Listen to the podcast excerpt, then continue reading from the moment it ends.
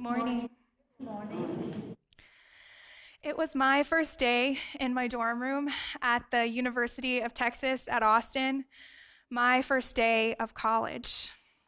Me and my moms had put together my room, made my bed, and had everything organized and ready for a successful semester. Then they left to return back to San Antonio. It felt jarring and real, like my life had officially turned upside down. I then sat on the bed in my dorm room and thought, what now?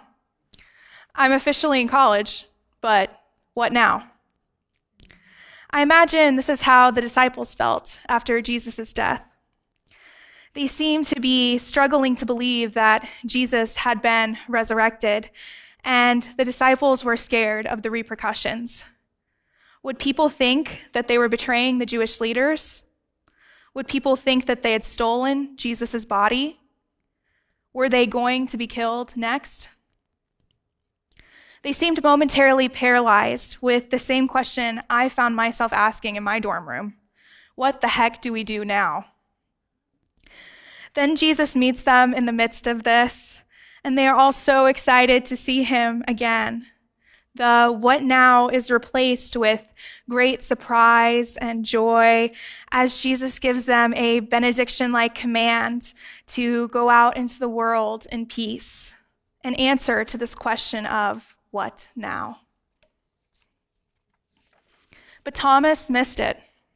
He missed the celebration, he missed the excitement, he missed the closure of Jesus' return.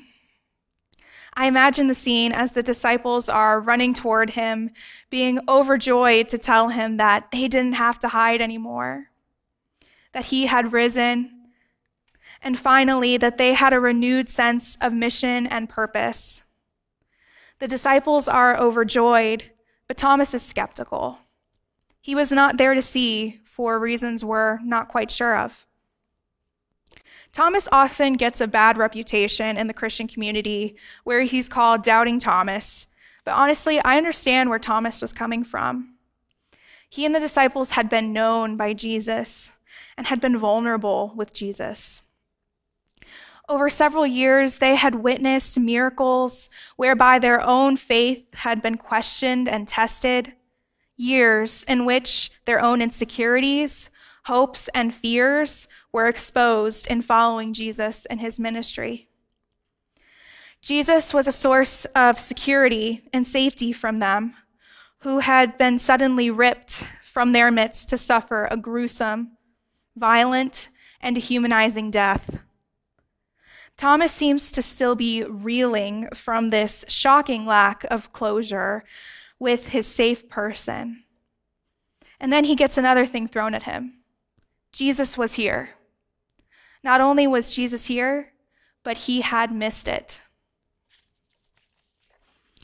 This is when Jesus makes his second appearance in this scripture, reminding the disciples again of his command to go out into the world, that their question of what now had an answer, assuring them that even though they were still hiding, they did not have to hide anymore.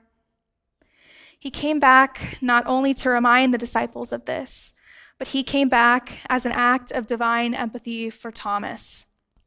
A few weeks ago, Aaron preached about Jesus becoming incarnate as an act of divine empathy, which, um, which further led me to research it.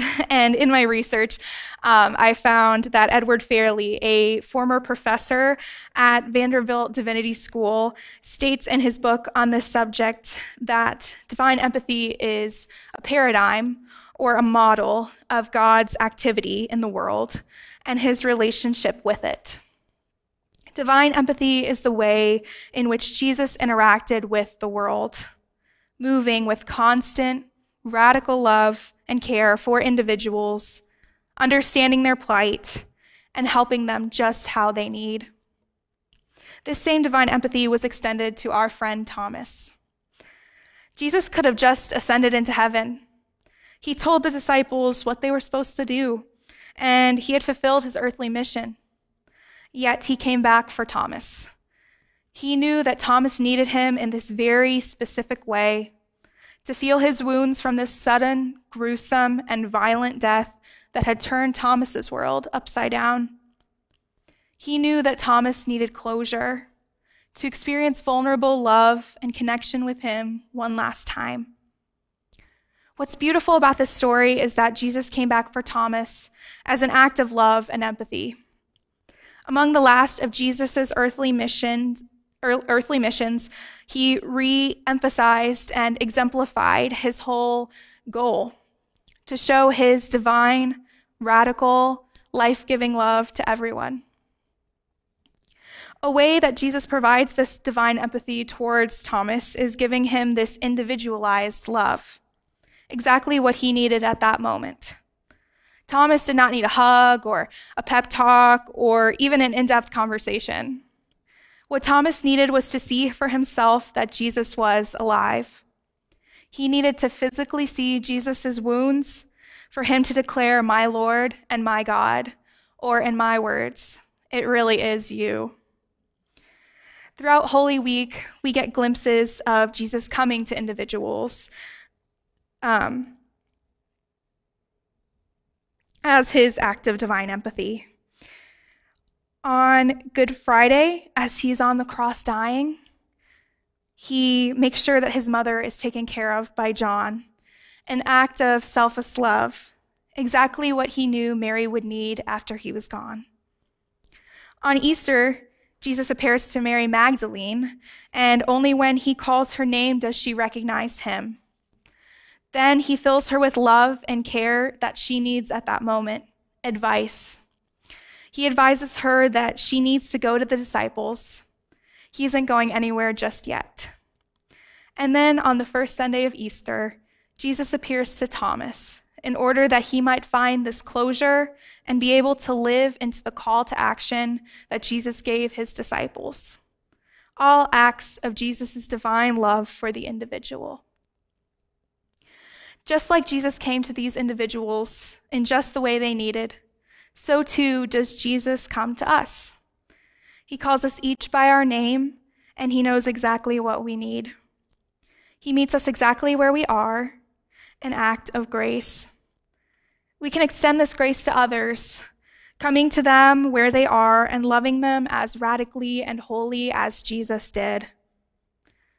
During this present collective moment of what now we are experiencing in the midst of a global pandemic and seemingly endless acts of racial violence and hatred, it is a comfort to know that Jesus meets us where we are as individuals and leads us to our next right step as a community answering our what now with go out into the world with his divine empathy and peace. The act of divine empathy or individualized love that Jesus gave me on that first day of college was the fact that the very random dorm building I picked, which was not my first choice, was right next to an Episcopal church. He answered my what now with a similar call that he gave to the disciples and to Thomas Go out into the world in peace. Amen.